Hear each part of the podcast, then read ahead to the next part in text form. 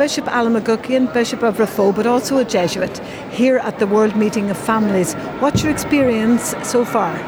It's a joy for me to be here. I'm aware that my brother and his wife brought three or four of their children and as many as ten of their grandchildren, and I'm seeing it through their eyes. Both the children and the grandchildren are seeing the universal church, they're seeing old people and young people and children of every shade and colour wearing all kinds of different clothes from all over the world and it's blown their minds. They assumed that the church was just what happens in the chapel at home and in many ways it's blown my mind as well. You know, just yet again I see the richness and the depth. It's lovely to see, and just at this particular time. Yeah, because it is a tough time for the church. No, this is a very tough time, and when I say that this is a consoling thing, that's not to gloss over anything or, or make it all right now, but there's a deep truth about, eh, I don't know, I'm experiencing, you know, faith tells me it's Jesus present among all these folks.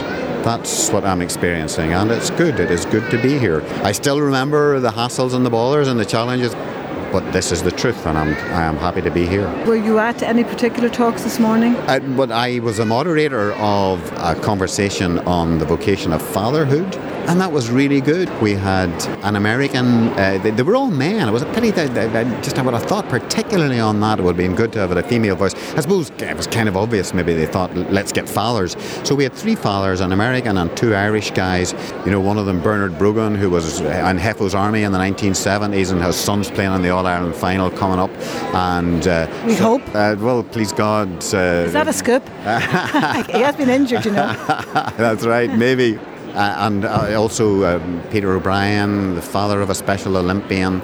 You had people coming from a faith perspective talking about all kinds of stuff. The American had really interesting stuff about well, what they're doing in American parishes and what they're doing in the Knights of Columbus and getting American men to think about themselves as men of faith and what it means to be a, a man of faith. And I was really aware that we don't have that conversation. I don't have that discourse to be able to share with people in the Diocese of Raphoe. And so, like, I have things to look up. I had people coming up and talking to me and saying, we could give you ideas, we could give you resources.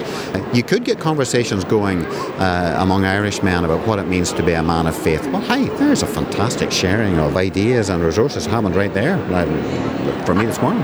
And I know you did say that it still doesn't take from the other things that you'll have to be facing.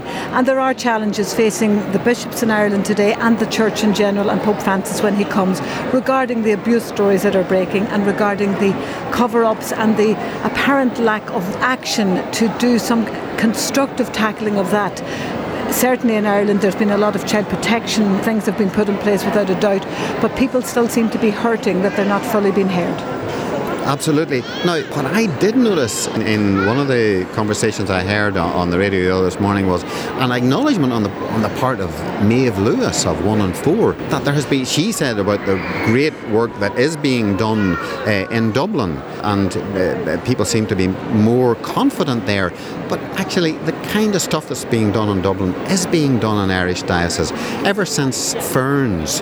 You know, that's 13 years ago there has been an acknowledgement of the cover up in Ireland. It, it, sounds like it's it's a brand new scary story, but we Irish have had this story, and the truth is that to a huge extent, with our mandatory reporting culture now, we've done an awful lot.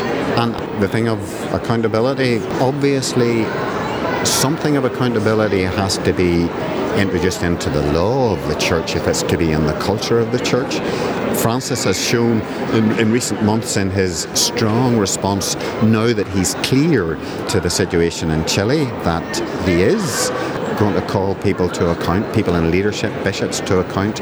And I would be confident that at a structural level, and I think that has to mean a canon law level, that there will be clear protocols and clear statements about that. And that, please God, will be a huge step forward. And finally, the Pope is coming this weekend. Do you think that will be an important experience for the Catholics in Ireland today?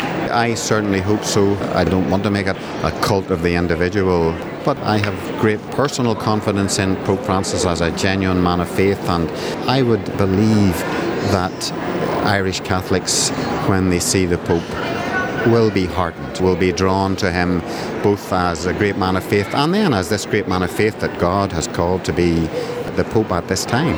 I look forward to it, and I believe many, many Catholics are looking forward to it.